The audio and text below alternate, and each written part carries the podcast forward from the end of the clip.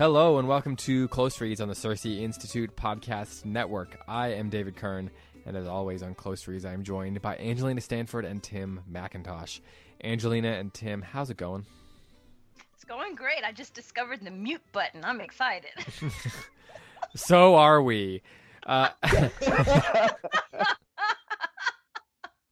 hey, David, I want to begin with uh, a compliment to Angelina one of my Gutenberg students who is preparing for her two years, who has been, um, how do I say this politely? Her parents listen. Hello, Greg and Kristen. Uh, super fans. They are. They're super fans. They, um, their daughter, a sophomore at Gutenberg, is preparing for her two years, and she is taking on a little bit of anxiety about preparing for her two years. There, that's the polite way of saying it she just told me, I'm at Gutenberg. She just told me, I just saw her, I passed her in the kitchen. She said, I, after talking to Angelina, feel so prepared for my two years. It was awesome. so I don't know what you did, Angelina, but this student is now like the anxiety level has dropped. She is feeling ready to go for her two year oral exams over the entirety of Western history. And apparently, you you accomplished that in one phone call. In one phone call. But you see, what she doesn't know is it's all going to come back to bite her. Like when she's when she's sitting in the exam and she starts spewing out my stuff, and they're like, "What crazy that, talk? What is yeah, that? What right. nonsense?" That is factually incorrect. exactly. And she'll call me back all upset, and I'll be like, "Hey, I said I'd help with the anxiety, and I did." Not with the truth. Were you so, talking to a crazy person? because that's crazy person talk that you were just telling us. I know. I was actually feeling that pressure. We were on the phone. I want to be like, "So who's on this committee? Is it Tim? I feel like I can give you Tim answers." Yeah, it might not be me. Actually, I had this moment when she was talking to me where I thought, you're going to say all this stuff, and they're going to be like, man, she sounds exactly like Angelina. well, we, uh, speaking of crazy talk, we're here to talk about Flannery O'Connor. Uh, we're here to talk about every, uh, the collection, Everything That Rises Must Converge, and we're here to talk about, in particular, the story, The Comforts of Home. Um, I'm sure that we can tie all of this into this particular listener's conundrum, her exam conundrum. I'm sure we can somehow tie her her situation somehow. into this into this story. Um, but before we do that, I need to take care of a little bit of business. We need to say uh, thank you to everyone who's been commenting on the Facebook page, joining the conversation, all that kind of stuff. To everyone who voted in the the Children's Lit Challenge. Um, in case you didn't know, uh, the Lion, the Witch, and the Wardrobe won that. So when we're done with Flannery O'Connor, we will do a episode discussing why that is a good book. Um, so look forward to that sometime later on this spring. Also, as you might know, we have mugs, close reads mugs available to you. Check out CirceInstitute.org for more on that. But we also are going to be giving away today two of two stone coasters they're super absorbent, neoprene padded bottoms used for hot or cold beverages from Sunset Hill Stoneware in Wisconsin. Um, and they that say that was amazing, David. They say close reads on them, as you might expect, but then they also say around the edge a book club podcast for the incurable reader. So we have two of these that we are going to give away, and here's what we're going to do. If you want to see what they look like, you can look on the the Facebook page for close reads where Graham posted an, a, a, a photo of them. But uh, we're going to give away two of these coasters at random to two people among many who post on Close Reads why they have been listening to Close Reads, why it's helpful, in other words, and that tag, put hashtag Close Reads on it. Do not put this on the Close Reads po- Facebook page. Put it on your own page and then tag us on it. And then we oh, will good. see that and we will uh, at random choose two of you. Really, what we're going to choose is the ones that we like the best, the ones that make us feel the best about ourselves, all that kind of stuff. Th- that's gonna we're we're gonna give away two of these, and we will ship them to you um, with your mug if you ordered it. Otherwise, we'll just ship it to you uh, by itself. But I mean, if you are going to win this, you might as well order a mug too, so you have a mug to set on top of the Close Reads coaster. They're pretty cool stone coasters. We have them around the office now. And Angelina and Tim, would you guys like a coaster? I I'd want a love coaster, a so bad. I'm about to get in my car right now and drive to the office.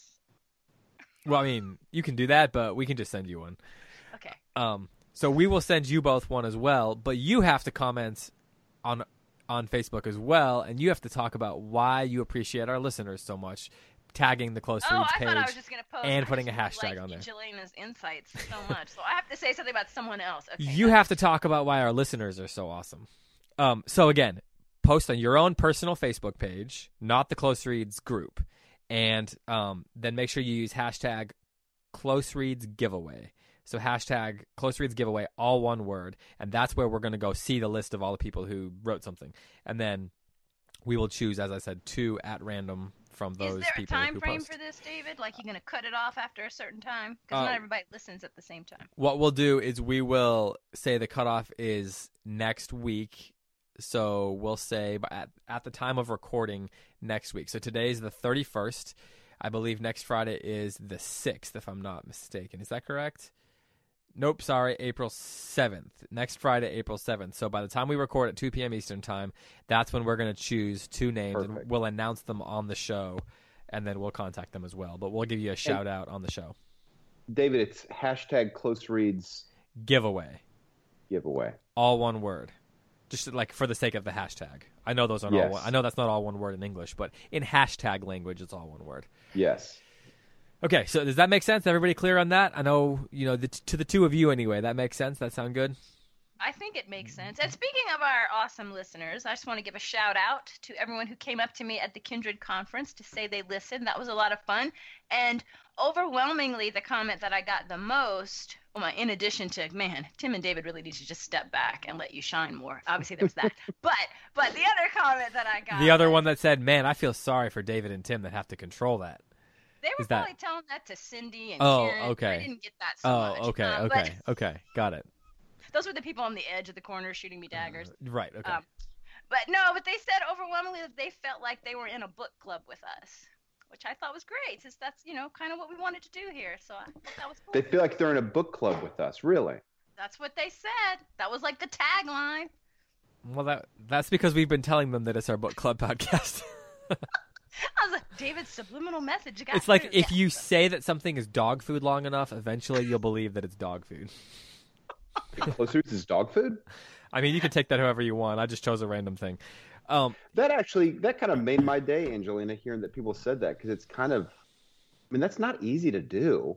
And I don't really you're- did say that. I thought I took it as such a compliment. I really Yeah. did. it's a great compliment. I, I very much so. Like you know, we're all in this together, wrestling through these ideas. Yeah. You know, I love Yeah. that. You know, that that's one of the things. As you guys know, I'm a theater aficionado, and I like I can- like drama. hold on, I have a question. Is Yeah. one, is one allowed to refer to themselves as an aficionado of something? You are if you if you are an aficionado. Okay. I mean, are you next week? Are you If going to refer to yourself as an expert?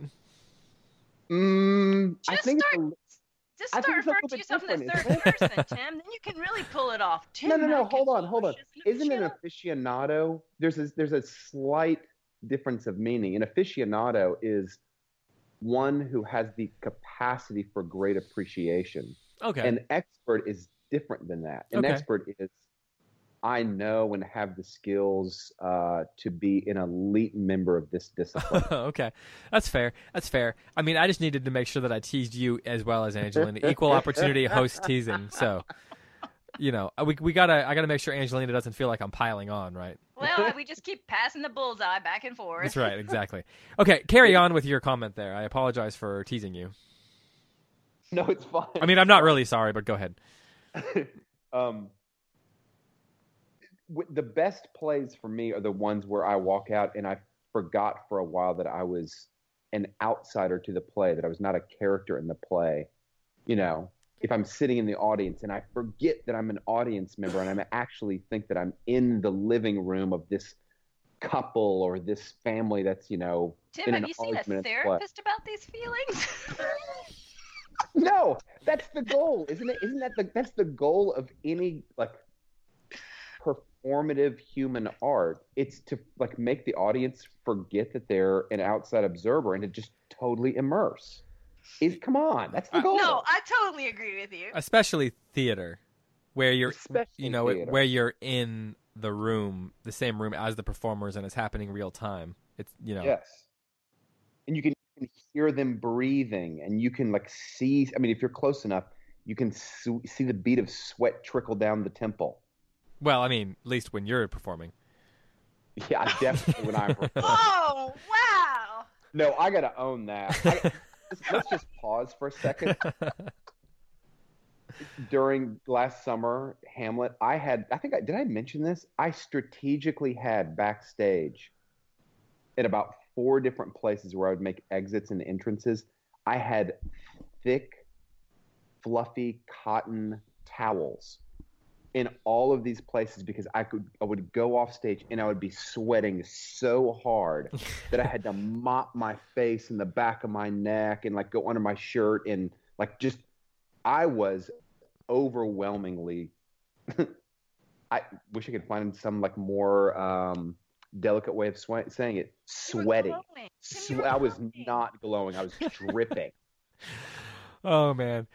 Hey, so eventually we should talk about this this story. I don't know why. Um, do you um, do you ever feel like this is my segue here, and I don't mean to to take away from what you were saying, but you were talking about theater, and I want to say this before I forget, Tim, because as I was reading this, I was thinking that at times Flannery O'Connor feels very theatrical. Um, oh, in, in what sense? What do you mean? Um, well, you know, I've been thinking a lot about the idea of screenwriting, um, and like what makes a good screenwrite screen like a good screenplay. And I assume, while different, some of the same um, principles apply to screenwriting as do to to playwriting. Um, and so I've been thinking about the way, oftentimes, um, a screenplay or a or a play is different, a little different than a movie because at times it's often like your the limitations of space and time and place are a little bit more profound. Mm. Um, like, and you have this finite amount of time um, mm. when you can't jump through time the same way. I mean, you can, but like a TV episode, for example, is kind of like a short story in that it, you have a much more finite amount of time to tell a lo- larger story or a, a, small part of a larger story. Um, in part, you know, like a short story, I always think of them as they're a small snippet of a larger story that's going on that we're not all we're not privy to all the details to, but we're we're only privy to a small part of it. Um, and and I think that O'Connor presents that in a really interesting way. Um, and part of that is the way her dialogue is so punchy. Like you could see it. Yeah. Like if you're turning one of her stories into a screenplay, it wouldn't be that difficult. Yeah. Because there's a lot of dialogue, and and oftentimes they're within a confined um amount, a confined space. Like I think of some of those plays from like the '60s. Is it is Neil Simon? He was mm-hmm. a playwright in the '60s, right? Mm-hmm. '60s, right? Mm-hmm. And and I I remember studying some of his plays and where um, I remember one play in particular that I had to perform a scene from where it's it's a it's a couple and they're fighting in a they're having an argument in their apartment, and a lot of the play took place in this single apartment, mm-hmm. like almost like certain hit like a like you know a Hitchcock movie or something where some of the yeah, movies are yeah. very confined spaces, and her stories seem to take place in very specific spaces. And in this story in particular, it felt theatrical because it's basically all taking place in this one house, other than when they go on the drive. And yeah, it felt like right. I, it felt like I could feel the walls around them. Mm-hmm. And and, and it, that was a really interesting effect where it feels like within Thomas, there's something closing in around him. And oh yeah, and like it being in that one single space I think creates that effect, and it felt theatrical. Like I could see myself in a room in a theater where the room is dark and the lighting is just right, and I could see somehow as the story is going on, the lighting getting tighter and tighter until it's almost like at the end there's a spotlight on this one scene. Yeah. And then it's all darkness around them. Does that does that make sense? That's it what felt theatrical sense. about no, that. That does make sense. I had not thought of that, but as you were talking, I, I'm chuckling to myself because I must have been picking up on it somehow because as I was reading it, I was casting the parts. Mm-hmm. And I kept thinking about Star, and I kept imagining, you know, how would I cast her? You know, this kind of like late 50s sex kitten kind of character. Mm. And um, so I'm, yeah, I guess I was picking up somehow on that too because I was, I don't usually do that, mentally cast actors as I'm reading, but I was doing that this time. I want to hear who you cast, Angelina. I wonder if though if we could pause. I really like it because I am kind of a plot guy. Mm-hmm. I wonder if we could do like a recap of the plot and then we follow this train of thought because I love this train of thought. Yeah. I, I, I was actually going to ask you. You are, as we determined last week, our resident summarizer. That's right. Clearly, Graham did not steal it from you because he's not back this week. um, he's making gifs somewhere of the plot. Yeah, he's just sending us all um, lots of uh, uh, posts on our Facebook group Facebook message. Um, so yeah, Tim, as the resident summarizer, please go ahead and just quickly summarize this story for us. So the spotlight opens on Thomas. Thomas is 35 years old, and like so many characters in Flannery O'Connor's stories, he's living at home with his mother. Uh, he lives upstairs, and the mother helped me with this, you guys. The mother has taken in a young woman. There's no there's no relationship between right. them. There, okay. She just reads about her in the newspaper. Okay, that's right. Um, the young woman's name is Star. How old is Star? Nineteen. I, okay. Star from the first paragraph um, is referred to as the little slut in Thomas's kind of telling of the story. Mm-hmm. She kind of jounces into the house, and Thomas immediately braces against her. There's something about her that he really, really distrusts, maybe even despises. And um, his mother is just trying to do this woman some good. She's trying to kind of give her an opportunity to kind of get on her feet. She comes from a really awful background. It's not really clear what has happened to her, but some terrible things have happened to her. Um, Thomas, meanwhile, is hearing the voice of his deceased father, who is, sounds like a real law and order kind of guy, um, telling Thomas that you know, the women of the house are overrunning you. This star is um, kind of unseating you in some way. She's, she, I don't know, Thomas feels like a coward that he's not running the house. So, um, Star acts out. The mother kind of puts her in with another friend to help take care of her for a while. But Star kind of explodes over this neighbor's house. They have to go pick her up and bring her back home. Meanwhile, um, Thomas kind of concocts this this hope that she's going to do something terrible to herself. She does end up trying to commit suicide. Does Star, though it looks like it's kind of a half half baked attempt, more meant to kind of get attention than to actually do the deed. Um, Thomas puts a gun. He keeps a gun in the top drawer. It was the dad's gun, so the dad's thick, gun. Thick right. with significance there. Yeah. And um, me and he comes home one day. He finds the gun has been moved. He can't find it. He assumes that Star has it. Uh, he goes to the sheriff. The sheriff is kind of like a stand in for the dad in some way. He's a law and order guy, obviously, not just by profession, but by temperament. Um, Thomas tries to tell the, the sheriff, you know, Star is overrunning my house. I think that she has, you know, terrible plans. My gun has been taken. So Thomas returns home. He finds the gun, and instead of showing mercy on Star, he goes down and places, surreptitiously places the pistol in Star's pocketbook. Star and his mother both emerge at the same time from their various rooms, and they discover him with his hand in the pocketbook. And there's a he kind of tries to pin it on her. He pins it on her that he just found this pistol then there's a little scrum, and the scrum ends as a shot goes off. The sheriff opens the front door to see the mother has been shot. And this confirms the sheriff's suspicion that Star and Thomas had plans to off the mother because they were secretly lovers. And that's, you know, curtain curtain down. Oh, so great. That ending was so great. Well, it's funny because last week we talked about a story where nobody dies, and in my opinion, it's a fairly hopeful story. Uh, actually, I would Uh-huh. argue it's a really hopeful story, even if you know a lot of people said they didn't like Asbury Fox, um, which I guess is kind of the point.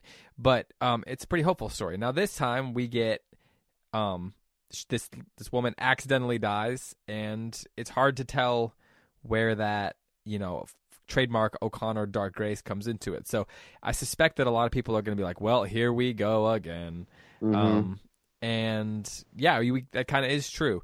Um, but um, well, so we'll have to we'll have to try to get to the bottom of that. But I also want to follow the train of thought we were just kind of um, we kind of left off with before our summary there. So let's jump on that. And then, just by way of kind of teasing what I want to talk about later, I really want to compare this story with some of the other ones we've talked about, in particular, uh, the mother character, because we've had several mother characters now that I think are every story we've read, I think, except, well, except A View of the Woods, has had a um, important motherly yep. mother character. And well, even in that one, she's dead, but she's still a presence. Huh? True, true. Um, so yeah, we need to. Um, I, would like to compare I thought those. This so, story felt different. I've never read this one before, and I thought it felt different, very different. Uh, okay, so why did you? Okay, give be more specific.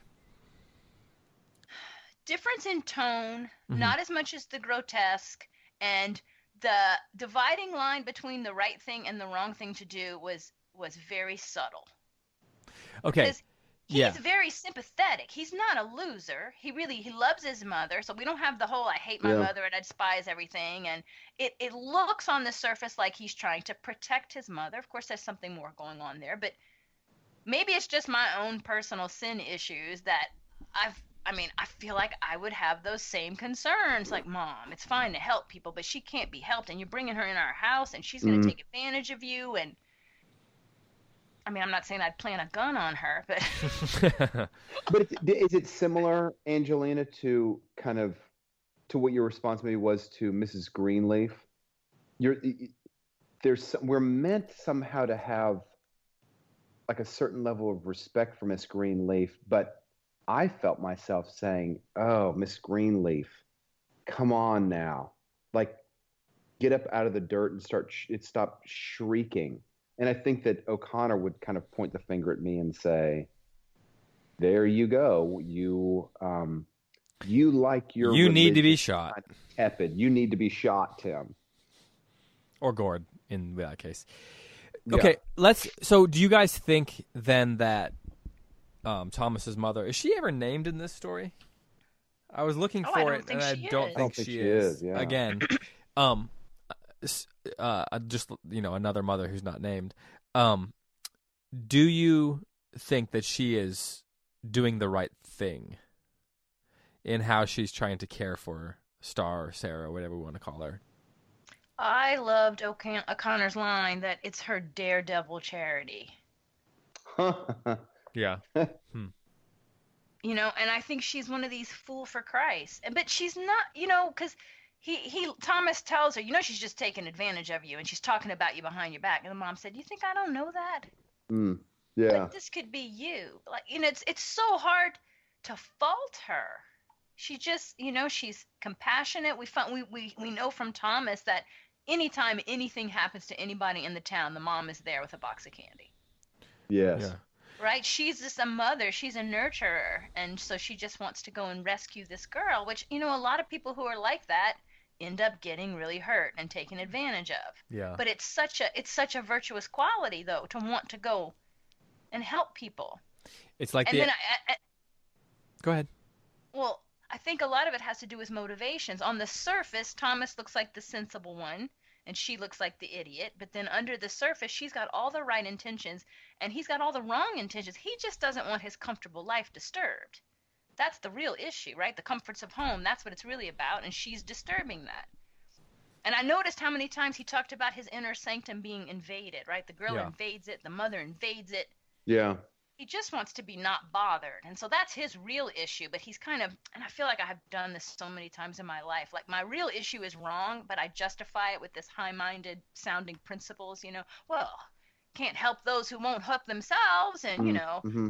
we're just going to be taken advantage. You know, if you give them money, they're just going to go buy alcohol. yeah. Know, all that kind of stuff. And Let- of course, C.S. Lewis's famous line, right? He's on the way to the pub and he gives the homeless guy a few dollars, and his friend says, "You know, he's only going to use that to buy a beer." And C.S. Lewis says, "Well, what do you think I was going to do with it?" hey, I want to tell you guys a funny story actually about that. Um, because as I'm reading this, it, this kind of all came back to me about um, 11 years ago. I was living with Graham in Dubuque, Iowa. We were living in that old house with the attic that we told you about last week. You were living inside a Faulkner story. That's all I can picture. Oh, right. except that it was in I- it was in Iowa. Iowa. Yeah, it was in Iowa. So we knew whoever who's the Midwestern writer, uh, Marilynne Robinson, I guess. But um,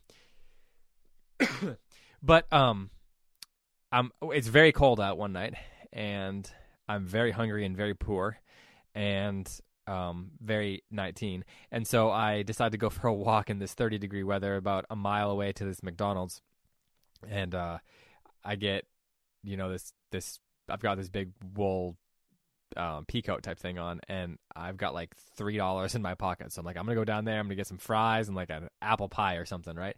So I go, I walk all the way down there, and I had just finished reading this story, which mm. at the oh. which at the time I didn't make any connection to, but in retrospect, you know, like it took me a long time to realize this connection because I'm an idiot.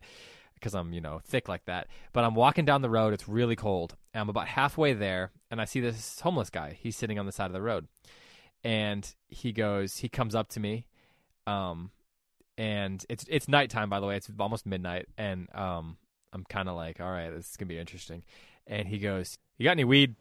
He didn't even say hi. Well, actually, he said hey, but he was like, hey, you got any weed? I said, no, I do not, and uh, um, wait, okay, sorry, um, and so I say, but I've got, um, you know, I, I've got a couple dollars. Would that help? And he's like, "No, man, you got any weed?" I was like, "No." I was like, "No, but I can. I, am going to McDonald's. If you want to go to McDonald's with me, I can get you McDonald's." And he's like, "Nah, man, you got any weed?" And this, he just goes, it goes on like this, and I was like, "I'm sorry, I don't have any weed." So I, I say, you know, I'll, I got to keep going. I'll talk to you later. So I keep going, and I'm walking down the road, and then um, I get, I go to McDonald's. They had at the time, I think they had like two apple pies for a dollar. So I get my fries, whatever. I sit there. I'm, i pull out my book. I'm, I'm reading a little bit more of it at the McDonald's. I walk home. It's really cold. This guy and this this homeless guy is the same spot. It's like he didn't recognize me at all. Twenty minutes later, he's like, "Hey man, you got any weed?" And I was like, I was like, I was like, "No, sir, I don't have any. I don't have any weed, but I do have these apple pies. Would you like one?" And he kind of looks at him for a second. And he kind of like sniffs the air, and he's like, yeah, "I can see him sniffing." And he's he looks really cold and um, he's like, he's like, you sure you don't have any weed? I was like, no, I don't. I don't have any weed. but if you'd like a a uh, apple pie, you can have one. And so, and so he takes. He's like, all right, all right, I'll have an apple pie. And so we I, we we ate. We stood there for a second. We ate them together. Um, and I'm thinking, I'm so then I start thinking about, like, w- can I do something else for this guy? Right? I'm trying to like be charitable, right? Yeah. So I'm like, you know, I live just up there. You look cold. You you want you want my jacket? And um, I probably was feeling noble or something, right? But he goes, "Nah, man, you got any weed?" Oh my gosh! And I was like, "Uh, no, no, I don't have any weed." But so I think I gave, I think I ended up giving him my coat, and then I walked back, and I get up there, and I read this story, and I realize sometimes you know, sometimes it feels like you're doing the right thing, but or you're trying to be charitable, but you just never know what that's going to mean, right? Like all the right. guy really wanted was some weed, and he probably went away feeling like he wasn't getting what he wanted. I mean, he got an apple pie and a jacket out of it, but he didn't get what he wanted, and then somebody later on said to me something like, "You have to do." I think I went back and I talked to Graham and the other guy we were living with, and we started talking about how sometimes you just have to do, try to do the best thing you can do or the right thing, and then hope that God can use that for however, however He sees fit. Whether it's because you know it might mean nothing or it might mean something later on, but that's it's not really up to us to determine. You know how it's going to change someone's life. We just have to mm. do the right thing. Mm. And I feel like that's what Thomas is missing. Um, and if you, I wanted to read a passage. My story went on a little long, basically because the guy asked me for weed forty times in five minutes. Um, do you think in your I just feel like you're opinion, missing the real, the real point of that story was, you know, loving your neighbor would have been to go find some weed. well, that's one thing I could have taken from that. Yeah. Go on. Had the man who was asking you for the weed maybe partaken too much of the weed and thus couldn't kind of really remember that he had asked you three previous times? It is. Well, no, I mean, I'm. I said it three times in the story, but he asked me a dozen times. Really, um, really. Uh, yeah, he, it's possible. It's possible. You know um, what I want to do is take this story and pretend to rewrite it in the style of every kind of author. So, like Flannery O'Connor, David tries to get the weed. They end up in a fight. He gets killed. Uh, you know, Faulkner writes the story. Like, I just want to come up with alternative endings. Sure, uh-huh. like, you know, Fa- if it was Doyle writes the story, the Faulkner version. The, the Faulkner version, the whole story is two sentences, and in the end, there's an inner monologue leading to leading to uh, a suicide the yeah. Hemingway version, I don't have any weed, but I have some bourbon. Can I interest you in that? it's much, and then the, the Fitzgerald one was just an existential crisis. But that's the Hemingway one would be like, oh, I just have so much ennui. I need weed. so let's let's read a passage here that I think touches on this. Do you guys see? I, am looking at the complete collection this week because that's what you okay, guys use. Right. And it's on, for me. It's on page 385 towards the bottom. It's the third page of the story.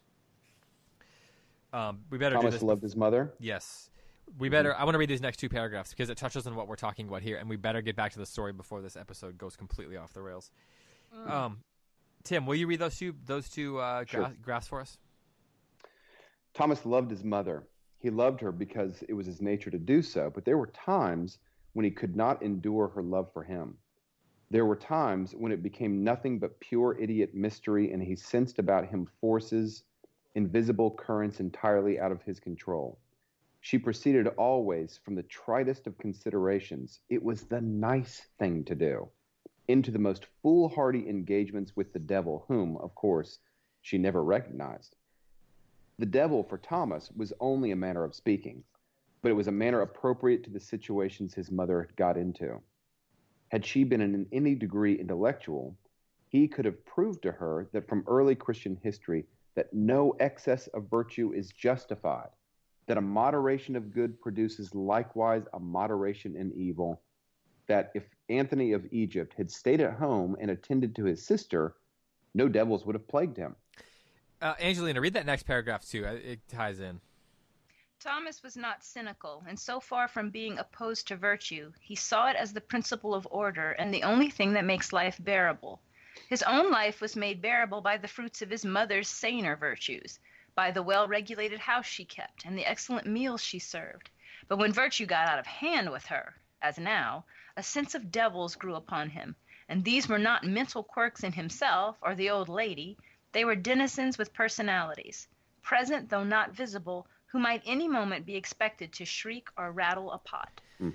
Man, these three paragraphs are so loaded, and I think there's mm-hmm. so much of what's going on in this story is here, um, and also just a really interesting contemplation of virtue the, through narrative. Um, I love this. So interesting. She proceeded always from the tritest of considerations. It was the nice thing to do, um, and of course that's Thomas's perspective.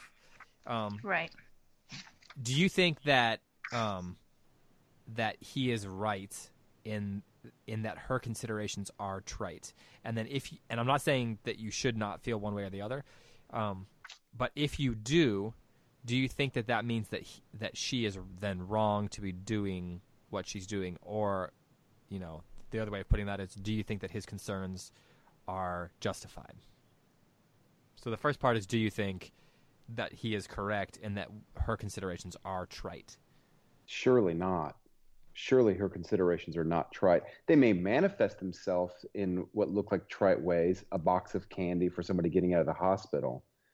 But it, that her motivations, hmm. no, that's, that's they don't see trite at all. I, I like that. Um, I like that thought there that that it's um, how her considerations manifest themselves that maybe are not always the best for the situation or maybe a little bit you know trite, but that it's not the considerations themselves. And Angelina, do you agree with that, or do you want to take the counter position? All right, I'll say two things. First, I think it's interesting that Tom, how how Thomas and his mother are contrasted because Thomas is a historian, intellectual, scholar who lives primarily in his head in the world of ideas, and so he's got ideas about mm-hmm. what virtue should be. His right. mother is all action. Right. with without much principle behind it. She just acts. So I think that that's interesting. Um, hmm. The other thing is that yeah. I have seen in the lives of people close to me, and I do not know the answer to how to harmonize this. You're going to okay? give names, right? Totally. And phone numbers, Facebook pages. I will tag everyone. All we need is names. Okay. So what I have seen happen, there's this one family in particular where the mom and dad just could not be more compassionate people and empathetic. I mean, they want to save the world. There's literally not a kid, a homeless kid in town that they're not going to bring home. Huh. And it's amazing to watch them do that. On the other hand, it ends up having a really negative effect on their children. Yeah. Because they're literally bringing in people with drug problems and criminal past and all of that. Yeah. And I've talked to them and literally do not know what the right answer is. I keep trying to figure out how do you harm. It's such a good desire and I want to praise them for that. But then they also as parents have a need to protect the home, which I feel like speaks to the tension in this story. Yeah. I don't know yes. what the answer is. But I think it's so virtuous that they don't think of it as somebody else's problem. Homeless kids is not someone else's problem to them. Mm-hmm. Well, do you think? I mean, do you think that that Thomas's mother goes too far in not protecting her home. And well, you... in this case, he's a grown man, so you know, there's no real threat to him. That's okay. This is this is the issue that we're kind of on it now, and I want to bring it up. He's not in any physical danger. The only physical danger that he's in, he kind of creates for himself with the pistol. Mm-hmm. The whole danger. It, am I not right in saying like the whole danger is like the sexual tension that um well, I think it's just that he gets stirring. made uncomfortable, right? The, the title is The Comforts of Home, and now his home is uncomfortable. I think that's the real issue because I don't sense that she is any kind of real sexual threat. She just makes him uncomfortable. Or and she makes him uncom- She makes him uncomfortable, like he has to share um, his, his mother his dinner table with her. And his mother. He's been the sole recipient of her affection and love and care. Um, See that part of it, I have I had a hard time. I had a so hard. I got this from Sally Fitzgerald, right? So, and I hope we do talk about this. She she talks about well, she actually has some quotes from Flannery O'Connor's letters because Flannery O'Connor intended this story to be an indictment of psychology and psychological explanations for behavior and she's trying to introduce spiritual reasons so you know the dad really is a devil and not a psychological manifestation before said. you go on from that i do want to say that to tim's point it is interesting it's ironic i suppose that much of the literary the academic reading of this story does turn to that sexual tension and they argue that what's going on here is that thomas is repressing himself. Okay, so and so it's ironic yeah. that that's what o- that that O'Connor was trying to make that point because that's the reading that then comes out of it. says, "I don't want a Freudian reading of this story." Yeah, which is what ended up happening. Yeah, she says that specifically, and she says, "Why is it that every guy who's got a mother in a story or has issues with his dad, it's got to be an Oedipal complex?" She's like, "That's not what's going on here." I got to press pause right here. This is the only story. I mean, I hear what Flannery O'Connor is is saying, this is the only story in this collection that this is an issue in, at least for me.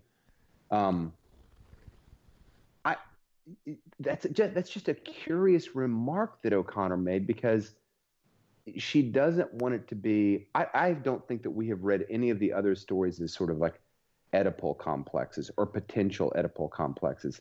This one though seems like man, the door seems open to that. Even if you're not, I mean, I'm not a Freudian, but it does seem like this is part of the tension of the story. I, am having a hard time buying that it's just that he was, um, Thomas was just kind of not really experiencing that he got to like have his mother, you know, like all to himself. Um, well, he didn't get to have his meals in peace and silence. It, it does seem like there's something else going on. Well, there. could could we um could could it be perhaps Tim that what to Angelina's point that maybe O'Connor is is seeing these kinds of stories and the customary academic you know Freudian readings of them, and she's then creating a scenario that could be read that way and saying no, there's more to it than than the common understanding of things like that. So maybe maybe rather than reading it as a Freudian thing, she's making she's writing a story in which there's a temptation that someone has to respond to. So it doesn't have to be a, some kind of Freudian oh. psychological um, inner turmoil Oh, so that's much so much yeah. as she's creating a scenario where there's a temptation and this you know a, temptation is a spiritual thing right like that's and so she's creating this scenario that she views as spiritual as opposed to just some kind of psychological. Oh, and she takes a lot of digs at psychology in this story. Yeah and she's yeah and she's countering that with the with the spiritual things. So, So- anyway, I mean, I don't know if Tim buys this or not, but so what Sally Fitzgerald says after quoting all these letters from Flannery O'Connor is she says that uh, Thomas is not married to his mother; he's married to the house, and he's a jealous lover.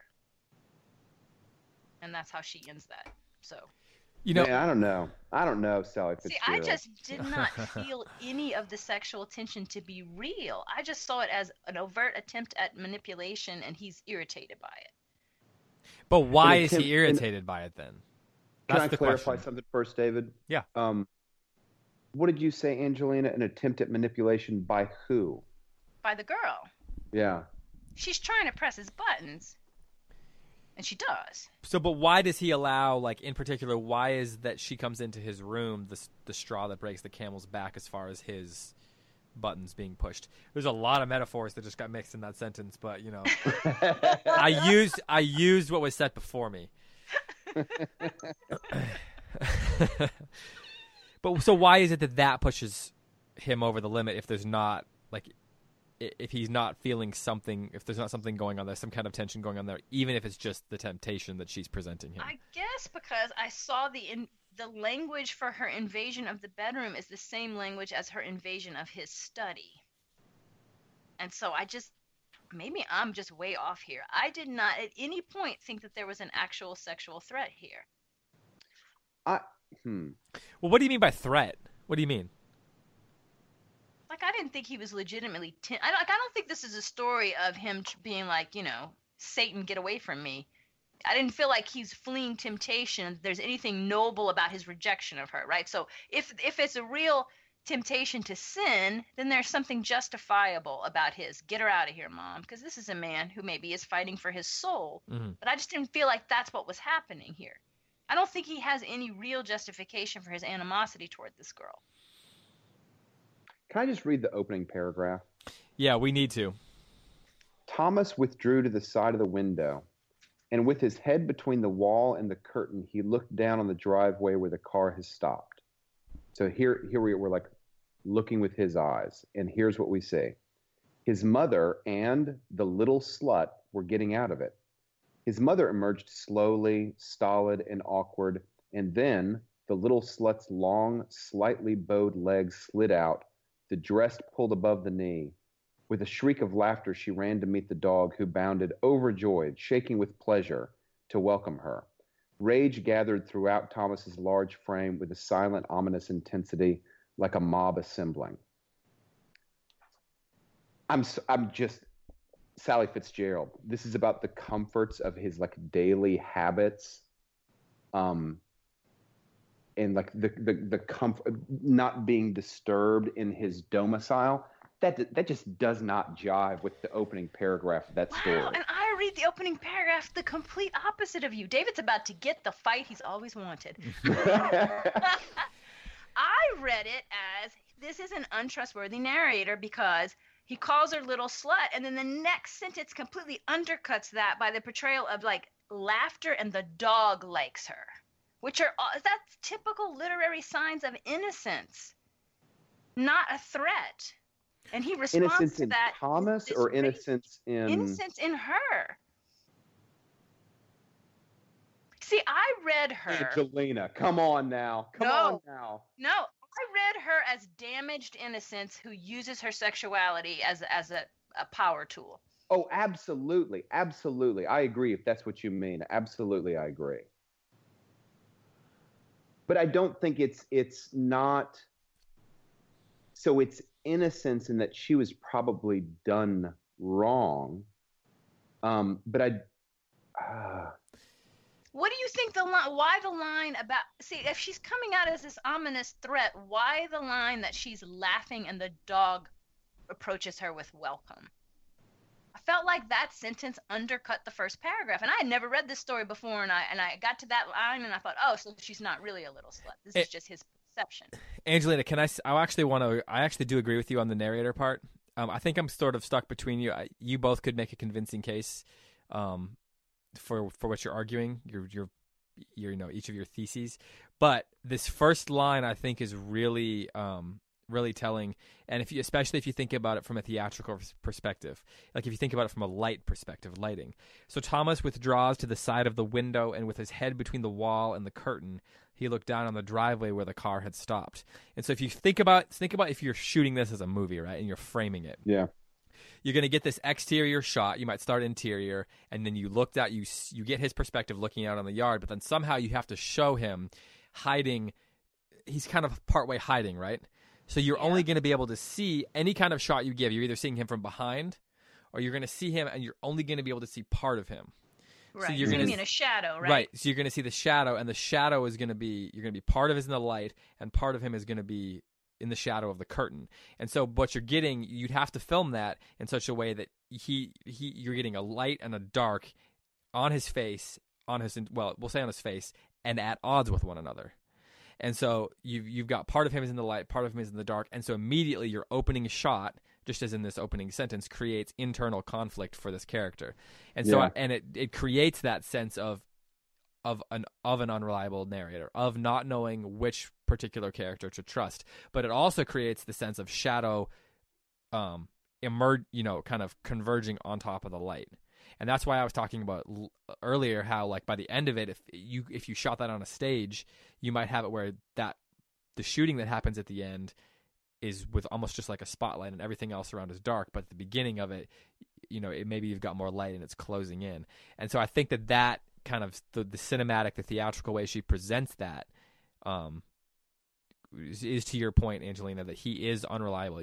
We don't know what to trust. We don't know which part of him is is being honest or trustworthy or is seeing things properly because shadows also affect the way you see the world not just how the world can see you. That's that's what i'm a little bit confused by an, what we mean by an unreliable narrator because I, I think i don't think that he's deliberately lying to the reader but i do think that he is seeing the world albeit in this torn way he is seeing and interpreting this world um, and I think what he is, what is being highlighted by his narrative account to us, I think this is where the dispute is between Angelina and I. For me, it's not. Here comes a threat to the comforts of my. Um, dom- here comes the threat to my domestic comfort. Because I think if that was the case, the opening paragraph, he would descend the stairs and he would find Star, um, you know, eating the leftover casserole that his mother made for him. But that's not what the information that we're getting from him. It's all that opening paragraph is almost entirely sexualized. And I feel like I am like the first person to argue with the sexualized meaning. I'm just not. We're gonna we're gonna have to put up a warning for anyone listening with kids. Oh yeah, we are. I mean, okay, but I do find her character interesting. Okay, and so you know, wait, I thought Sarah's. I thought of, yes, the nineteen-year-old, right? I, I kept thinking about when have I seen this character in a movie? And you know, and and it, I feel like that character was around in a lot of movies at this time, and I actually felt like Marilyn Monroe could pull this off, right? This really this intense, threatening sexuality at the same time that there's like this damaged innocence, right? And you you feel sorry for her and threatened by her all at the same time. Right, right. Um. I think that's absolutely. I agree. That is who she is. I think that's right at least in Thomas's eyes. Um, so I guess the real difference here, I, I agree that she's a threat, but I feel like it's a power struggle between the two of them over the mother, and she's using the weapon she has, okay, and he's using the weapon he has, which is to be like the dad and lay down the law. But they're both fighting over who's going to control the mother. And now, now I agree with that too. Okay, I agree with that and I think that's part of the reason that the that the story concludes with the mother being shot. Neither of them get control over the mother. It's almost right. like their struggle ends up ending the mother's life. Yeah, she's the innocent bystander to their power struggle, right? Right, right. Which um and the the idea of the innocent bystander or the innocent victim is a common O'Connor occurrence. Mm-hmm. It's a common Mhm. O'Connor character. Um, usually it's a child, um, and in this case, it's the mother. Yeah. Um, and that's something worth looking for as we go through the rest of these stories. I think the next one, I think the next story maybe has a is a classic example of an O'Connor innocent. Um. So wait, what do we agree? What do we disagree on right now? I think we're in agreement except for ha- Thomas's response to the sexual threat. So Angelina, you're saying you don't think that his response that he's not is, there's not any kind of like uh, struggle from that perspective. No, I I- not that I can see, but maybe I'm just blind to it. But that's just not what I I just didn't pick up on that. I didn't pick up that his anger toward cuz then it would be a virtue, right? Get this woman out of my room. That would be a virtue if that was a real threat. It would I be a don't him- virtue. Him, What do- casting what do you mean? Out, her out of the room. Yeah, yeah. if if she really is a sexual threat to him, right? She's walking into the bedroom and he's really tempted to sin. Then it is a virtue that he says, "Get this woman out of my room," right? Are we supposed But- to think that it wasn't a virtue that he cast her out of his room? Yeah, doesn't that fit kind of David's opening shot motif that he's a character at war with himself? And th- in that occasion, the virtuous part of him won out. I just I just don't see it. I just think he was upset because she's pushing the limits on him. He's has you know, there's no place for him to retreat anymore. That's his own domain. She's taking over everything. I don't know, Mm. maybe I'm just completely blind to this, but I just none of that flirting stuff had any weight for me. I mean, this isn't Petruchio and Kate. I mean, I can read that, okay? I just didn't feel it here. And I didn't feel that there was anything sincere behind her flirting except that she was playing the role she always plays and she was trying to manipulate a man. Well, but to to Tim's point, I'm just going to play the devil's advocate here. Okay, Her- play the- away. Her, her, you know, whether or not that's true, whether or not she had a real like goal, her if her whole goal is to just manipulate him, then that's kind of beside the like beside the point of his struggle. Does that make sense? So like whatever her goals were, if she knows she can manipulate him and use, you know, sensuality to do that, to mess with him, then that's beside the point. Like even if she's never really going to act on it, if she's just messing with him, then that doesn't mean that he doesn't have some kind of Right. that, that this is a small part of a larger internal struggle going on within him. Yeah, I think Angelina, your description of who she is and where she's come from, I think it's spot on. That's exactly. I, I had the same reading. Well, is this where you guys just tell me I'm a girl so I don't get it? Because I don't get it. No, no, no, no, not at all. I'm not um, convinced one way or the other on this. I think it's a, She tries to manipulate him with sex, and that doesn't work. And then she tries the other classic thing I'm going to kill myself. I mean, she's like mm-hmm. using every tool in the damaged girl's toolbox here. I will say, I will say, to your point, Angelina, if there is some kind of struggle, inner struggle, temptation going on for him, it doesn't last very long because he rejects her entirely. right. Right. She is clear, to Tim's point, that she is being presented both by the narrator and by O'Connor as being provocative. oh, yes. But he does Even- reject her pretty quickly. Like he doesn't. Well, I think he, I think he, reje- I think he rejects her pretty quickly, David. But I don't think that his struggle ends after the first rejection. So you think so? What? Okay, so you're arguing then that basically the gist of his disdain for her is is because of this, whereas Angelina, Because he's you're attracted saying to her? Is that what you're saying? Yeah. Yeah, I just, yeah, I just see the narrator is highlighting, um, not his flirtatiousness to her, but her flirtatiousness to him, so repeatedly that I think it's, gosh, I think it's, um, that's the main thing that he's battling over. I mean, even when he's planting the gun in her purse, she comes down the stairs. Yeah, no, that's true. This part is very sensual. Oh um, yeah. The and I imagine that being filmed as well. That was a very cinema. Her coming down the stairs yeah, and was. her leg going through the slit of the robe. That was yeah. This whole story great. feels very film like like a small part of a film noir novel or. I was thinking the same thing. She's kind of film femme fatale, yeah. and Marilyn Monroe did a couple of femme fatale um kind of film noir stuff early in her days. Um, this is like the prequel to the to her story where she meets the detective, the Sam Spade character, who like somehow right. rescues yeah, her or something. Yeah, exactly. That's the one I'm thinking of. What is that? Iron Here, Iron page Jump? 403. I found it in her bag, Thomas shouted. The dirty criminal slut stole my gun. The mother gasped the sound of the other presence in his voice. The old lady's Sybil like face turned pale. Um, skipping down a little bit. Thomas fired. The blast was like a sound meant to bring an end to evil in the world. Thomas heard it as a sound that would shatter the laughter of sluts until all shrieks were stilled and nothing was left to disturb the peace of perfect order. I like he's got a high like Thomas is highlighting it's not just the laughter of it's the laughter of sluts. It just keeps coming back to that. I don't know. I I am I'm finding it hard to move off my point.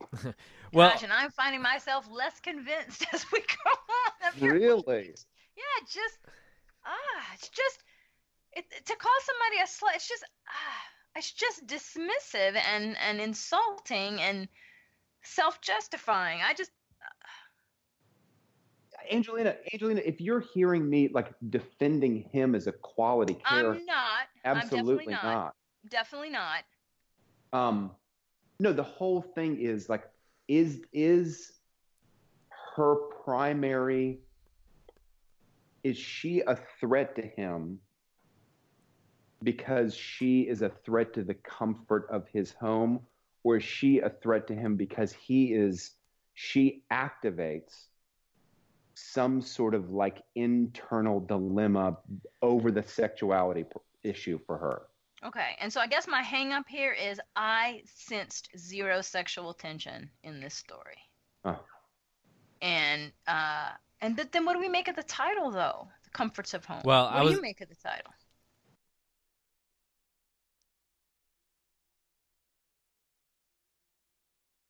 David? Go ahead. Go ahead. I think she's. No, I thought you were going to say something. Well, I was, but then she asked you that question. oh.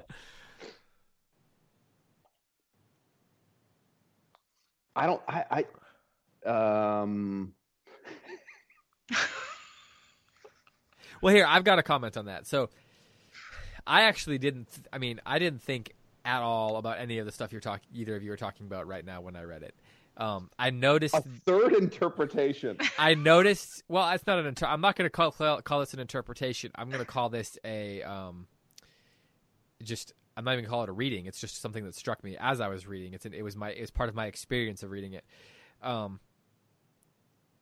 I, I like I noticed, you know, I've read the story enough to to have noticed the the sensual nature of the way she interacts with people around her. But um, I kept thinking about him as almost like a Pharisee, and I kept thinking about like the way the disciples and the Pharisees and stuff talk to Jesus when he would hang out with the prostitutes, so to speak. Uh-huh. And you uh-huh. know that's kind of an overused kind of thing we talk about with churches, right? Um, like it's a good excuse for bad behavior, right? For allowing bad behavior. But um, it got me thinking about like, is O'Connor saying something about judgmental Pharisaical Christians who are willing to live out their faith only in as much as it's within um, a certain comfortable set of parameters that allow them to do it without any kind of internal conflict, without risking temptation, without um, having to put in some labor, without having to put in some spiritual discipline or, um, you know, any of that kind of stuff. But, um, and, and who, and who, because they don't want to do that, aren't willing to, you know, put up with someone like her Right. Um, that's just what I. I mean, I'm not going to say that's what that O'Connor was trying to do, but that's what it got me thinking about. It got me thinking about the disciples telling Jesus and the Pharisees telling Jesus, "Why are you hanging out with prostitutes?" Um, and no, I realized like I know there's I know he didn't hang out with prostitutes. I know there's a lot of discussion about what what that what this what the passages say there, but he did spend time with them. He did talk to them. He did help them and mm-hmm. interact with them, um, and and um, and speak and speak to them. Um, so say it again, David. Say it again. I don't know. I just talked for like ten wandering minutes. yes, say what again, Tim. Start from the beginning of the episode. So, but no, no, no. Just um, a synopsis. So what my what it, I'm not I'm not saying that O'Connor was trying to say this, but what the story made me think about is the way sometimes Christians sometimes we we don't want to we want to live out our faith in such a degree of comfort that it's made it stays abstract, right? Um, it's like oh right. It, it, um, I want to give a shout out to to Heidi White who wrote an article that we posted today, and she called it was called um, "Reading is not enough," and the idea is that you can't just read the books; they have to lead to some sort of action within our lives, mm. right? And the same thing is true of our faith. We can't like our faith, the things we say we believe, the things we read in the scriptures, like it has to be more than just that. It has to lead to some sort of action, right? To some sort of change in the way we interact with people around us, in the way we live out that faith. And so it got me thinking about how how people oftentimes as Christians are like Thomas when there needs to be something of a combination be- between Thomas and his mother. And again, I'm not saying that's what O'Connor meant, but that's what I got thinking about. Maybe it was I don't know if I want to say I was convicted about, but that's what uh, what I was considering as mm-hmm. I read it. What struck me. And so, if we think about it that way, this is where it relates to the title. Um, you got me off track on the title part when you asked me to repeat myself. Um, sometimes if you think about the church as a home, I think sometimes we can think about like we want our churches to be comfortable. We want to live out our faith in comfort. Oh, yeah. But rarely is that something that we we are actually called to do. Um, and if you think about like the idea of Christian asceticism, Christian discipline, rarely is it as comfortable as we want it to be. So I'm not even going to say it's a stretch because it's not an interpretation. It's just part of what I experienced when I was reading it. So you really can't yeah. challenge you really can't challenge me on it. So there. You're right. It's, it's the not an episode in which close reads went total relativist. this is what is true for me.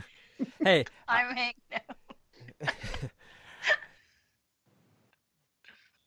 no, it's what David got out of it. That's. I mean, I think that's absolutely.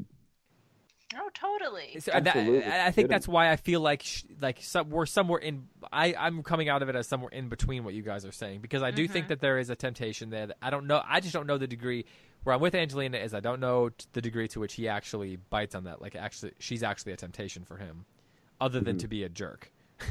right, right. Um, and and but I think where we're all in agreement is that she is a threat, and then he responds to that threat in a way that is ultimately self-destructive. Right. Our listeners are going to have a field day with this episode because we're skipping over a whole lot. We are, and there's so much. I mean, there's some, we didn't talk, we talk about the dad and you know, so he starts to he didn't even like his dad, and he starts listening to you know Hamlet's I ghost know. here. Yep. Yeah. Yep. Yep. And there's there's a ham there's a big ghost thing going big on. Big Hamlet there. thing, right? Big Hamlet thing. The he mother, ref- and he's upset about the mother, and the mother dies. Um. So, but his father's the ghost at the beginning. During the story, his mother dies. Uh, he calls her a parasite, which is interesting. He and calls then he calls the girl. Star? Yeah, he calls yeah. her a parasite. He yeah. says he saw it once. Uh, he was doing what he was doing for her own good to rid her of a parasite that would ruin their peace. That's what he says. Uh, you know, the, she is the, the, that star is the parasite. Paras, parasite to the uh, to the mother. And then, of course, there's so much conversation about um, moral stature. He's very, very cognizant of his own moral stature, and that she is trying to that he has a higher moral stature than what his father would have had, right? His father would have right. been would have been manipulative, just as manipulative as her, and he wasn't going to stoop to that level until in the end he does, right? And when he does, right. it ends and so up badly. He ends up, you know, identifying with his with his father as the the one who's going to be the true moral guide in this situation, as opposed to his mother, right? And then the sheriff is identified with the father as well, and so then the fact that in the end of the story, the sheriff comes in and gets it completely wrong. Yeah tells you that the yeah. dad was not an appropriate moral guide. Yeah, yeah. What's interesting is that uh, it says on page 397 that his fury was directed not at the little slut but at his mother. And what on 397? This is what after, happens to what happens um, to drive him to fury? Standing in the sun. So he, it's right after her suicide attempt, right? Her suicide. Oh, right. Because right. he told her to do it. Yeah.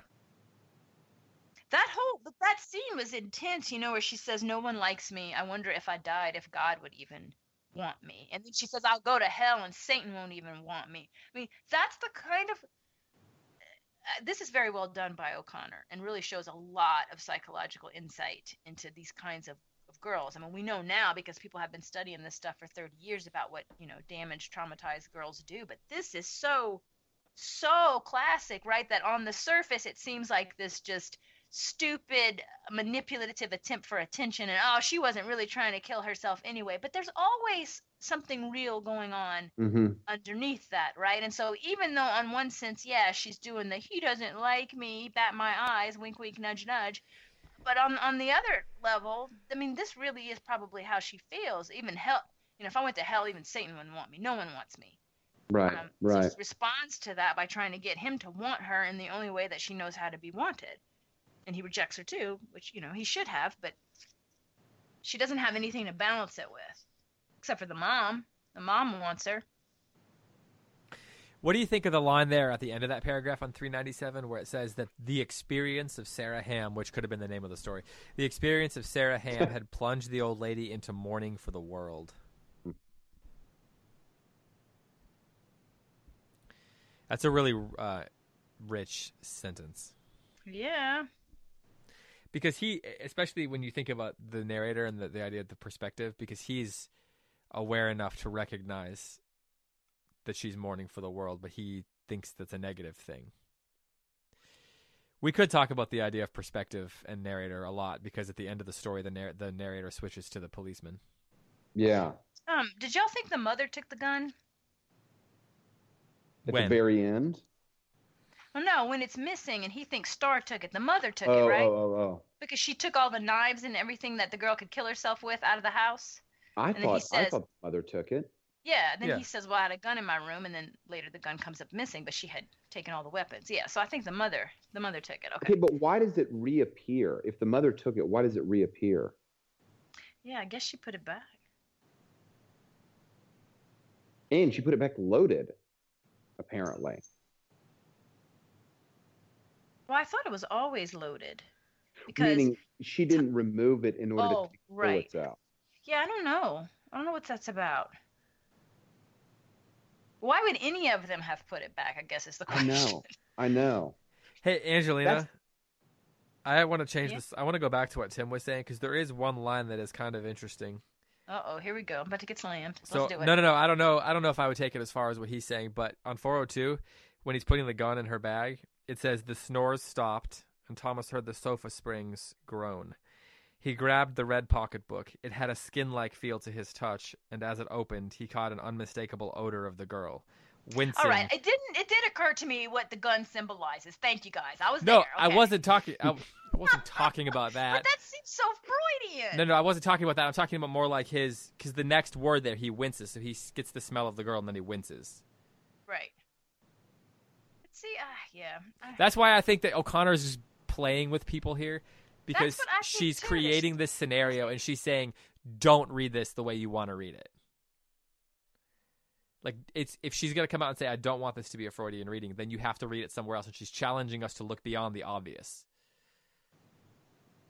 Is it so obvious though? The fact that Angelina and I are like not in agreement, the th- the fact that the three of us are not in agreement doesn't seem like it's Well, but what is obvious is the sense of the sensualness of her, of this character. Yeah, right? I mean, the fact that she's coming on to him is obvious, and and the repeatedly that when he looks at her, he imagines her hands on his neck, which that's a threat to his life. Yeah, no, that's really interesting.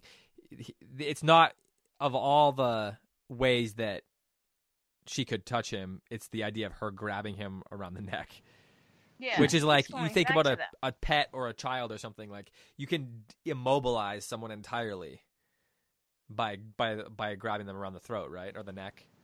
if mm. if you have the proper amount of strength and they're in the proper position and all that, you hit the right place, all you know, all that kind of stuff. It's you're in a very powerful position if you have the right strength and you have your hand around someone's neck. Right.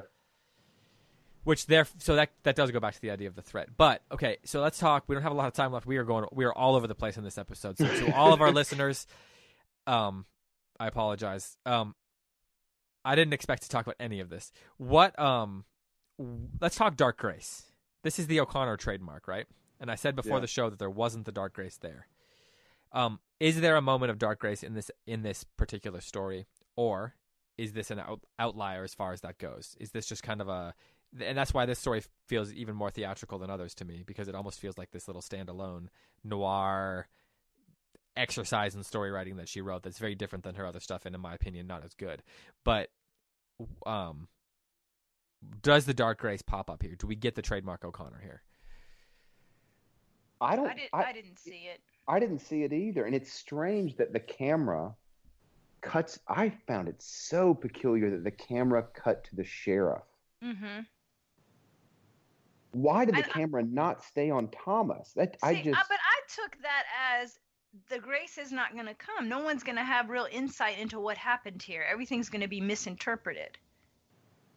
Which might be O'Connor playing with us with the whole are we going to give this a Freudian interpretation or are we going to miss the point too? Not that I think that anyone here gave a Freudian interpretation, by the way, but Right. You know, Tim's not suggesting that his real issues is he's jealous and wants to be married to his mother. You know. Right. Right. Or that he's he like wanted no, to kill his father. I, right. I think right. we're uh, Tim's speaking to the idea of temptation. Right. Yeah. Right, exactly. And we're we're all we're all allowing for the fact that there is some kind of inner turmoil going on, some varying degrees of temptation, and Tim's just saying that this one is a, yes, a higher degree than others. It's a matter of degree. Nature of the temptation, absolutely, yeah. absolutely, yeah, yeah, yeah. And even you know we all agree that there is that, that she is presented Star is presenting herself in a sensual nature, and she's meant to rise. She's meant to to to to to, to be a pain in his neck. ah, nice. um, but but so okay, given that it doesn't seem like there's a dark grace there, um, that there's not a moment of redemption. Um, how should our listeners respond to this story?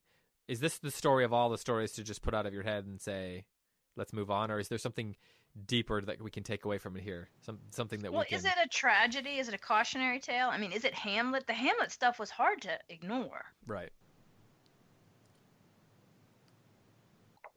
And that's why I, I kind Jim, of. You're the Hamlet guy. But that you know, I asked the question because I I, I gave my little experiential response to the story which yeah you can we, it's kind of it's relative obviously i'm not saying it's what o'connor's trying to do but but it feels like the kind of story that our experiences with it are going to be so wildly varying um and that's yeah. true and, and and that that that's evidenced by the varying degrees of interpretation um or different readings that we each have. You know, and, and I would be totally willing to be open to the idea that I missed some of the sexual stuff, like the like whether or not he's really tempted by it. That maybe I didn't focus on that because I was so busy focusing on seeing myself, seeing um how much I live in the world of ideas with my Christianity and virtue and how much I don't want to be made uncomfortable and you know, yeah, the church really ought to do something about that homelessness problem.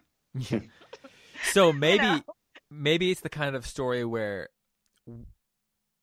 where while there's not a dark sense of dark grace for the characters, all of us can see in some way in Thomas's struggle and in what happens to his mother and in her attempts at generosity and even in in in Star slash Sarah's own journey, we can see ourselves somewhere in there um, if we spend enough time with it and right. and that that's where maybe the, the, the sense of grace can come in our own conviction. Um which which in a story where it doesn't feel like it's obviously consistent with a lot of her other work you know gr- christian art is is probably the most comp- good christian art is the most complicated art of all right? Oh absolutely. So i think we're seeing though that even though she has a particular what do i want to say I don't even want to say pattern. O'Connor. She, she has yeah, that she has a style, right? I think she's trying to accomplish moments of grace, reversal, that kind of stuff. Yeah. Uh, I think we're also seeing though that she's within that very flexible. I think we've gotten a lot of different types of stories. Yeah.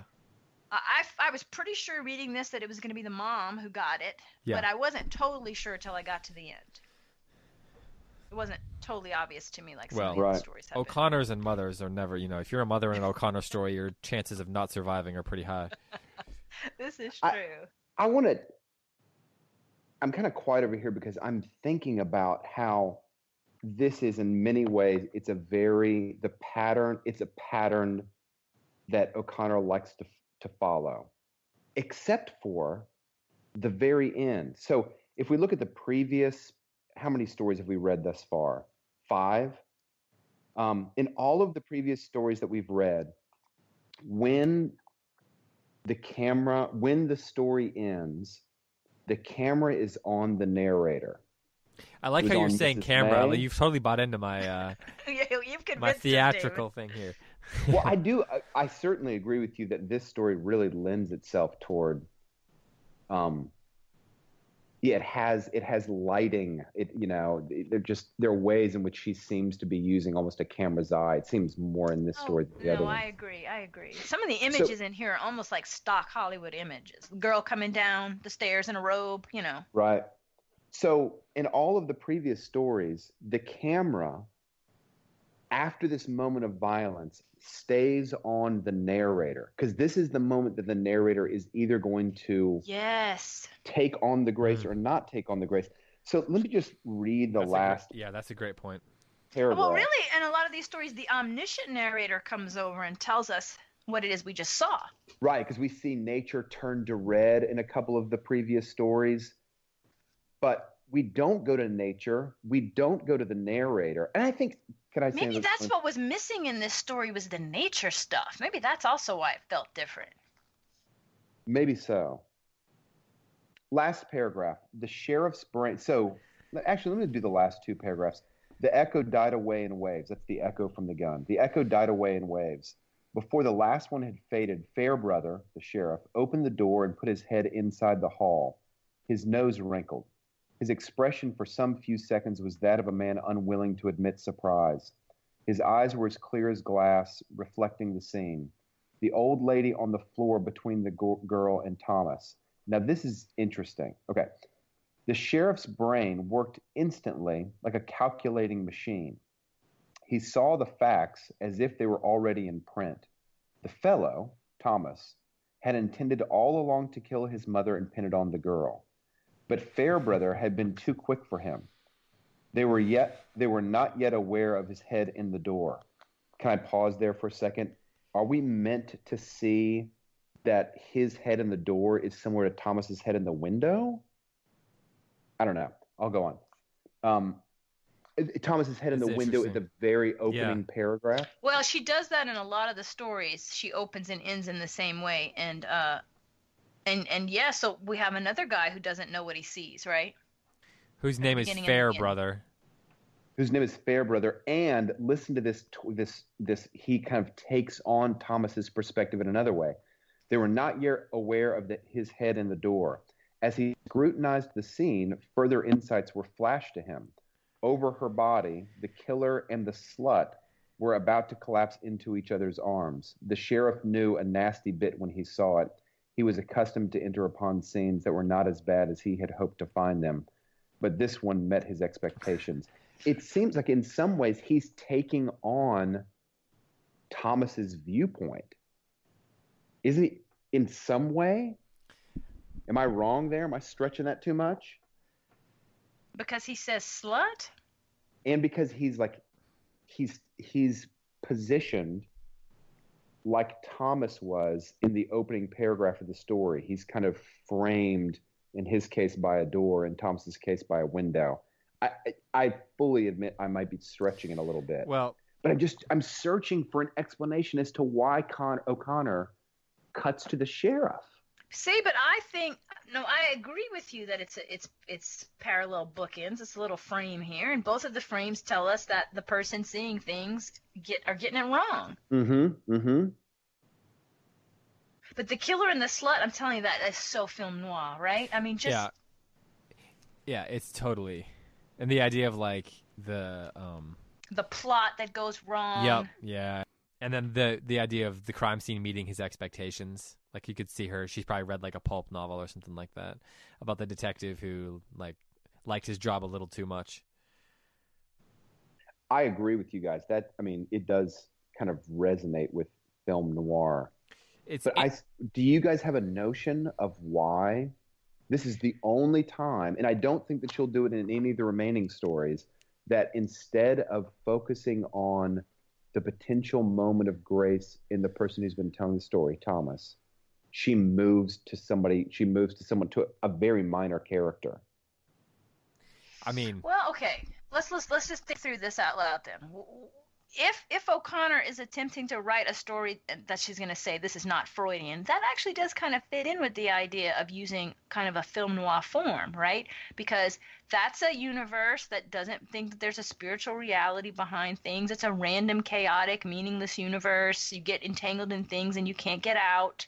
There's psychological explanations for things, not spiritual explanations for things. This makes me wonder if she's just playing with all of this. I mean, surely she'd have seen movies she'd have known about. what else is there to do in Milledgeville, Georgia? Probably didn't even have a theater. Tend to the peafowls.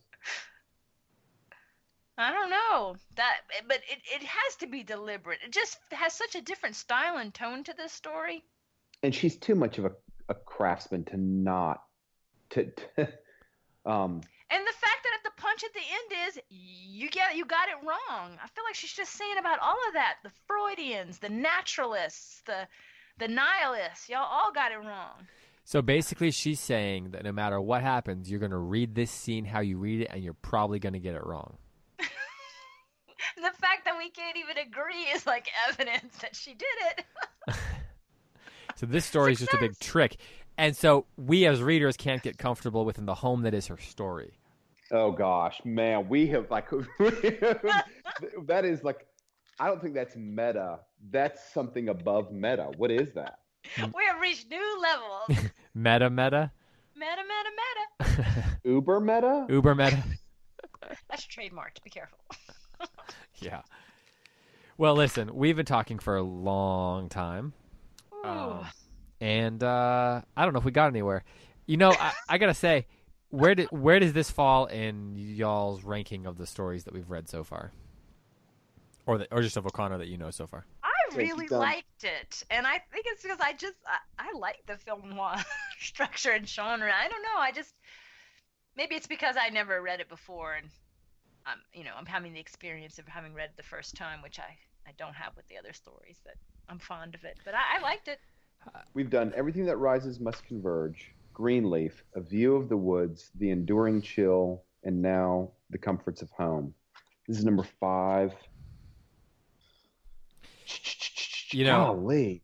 it's interesting because in the end, if you want the simplest reading of this story, right, is that the wages of sin is death, mm-hmm. and mm-hmm. you know we could you could read it that way, and it becomes a cautionary tale, and it's a pretty simple story. um, and so I wonder how our readers will ex- respond to it. Like, I wonder if there's not the grotesqueness as in other stories, except that Thomas is kind of a jerk, you know, and nobody wants to. There's not a lot of people who you can really sympathize for, except that at least in this story, we can all support the mother and and believe, you know, oh, it's a tragedy, she died, you know. Yes. So you've got the sense of there is an actual tragedy that happened in this story, and somehow that tragedy makes the universe seem normal. Right, and the tragedy being her son is at least ostensibly so concerned for her and her safety, and is she being taken care uh, advantage of, and then he's the one that kills her. Yeah, yeah. And the mother was not She was a good character, even if we. Yes. Angelina raised questions about whether or not she dies right? as a martyr. She jumps um, in front of the girl, which we didn't talk about. Yeah, yeah. I mean, there's a lot we didn't talk about. we got a little distracted. Welcome to sort of close reads. Cl- close-ish reads. Close-ish. well, I'm sure the conversation will continue over on the Facebook page. Um, I'm sure our readers will chime in and tell which of us, you know, tell us which I'm of us they agree. I'm already wondering how every, they're gonna all come up against me like Angelina's nuts.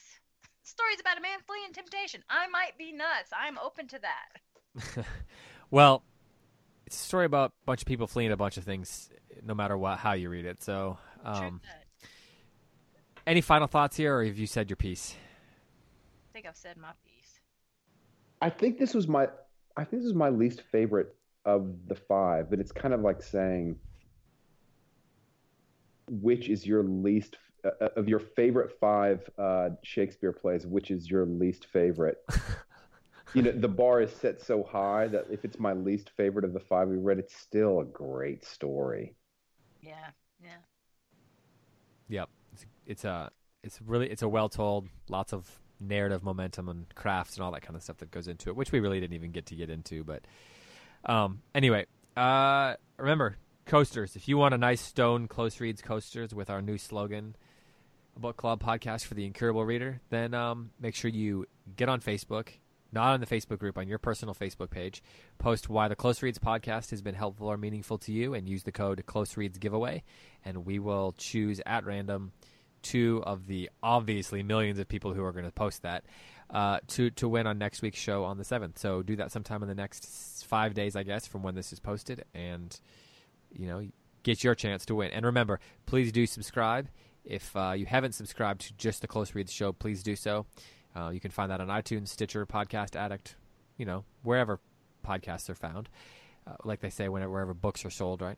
Um, and uh, of course, sign up for the close the uh, CiRCE podcast network feed if you haven't signed up for that as well. We'd love it if you sign up for both of those things. That would help us greatly as we look to produce more content.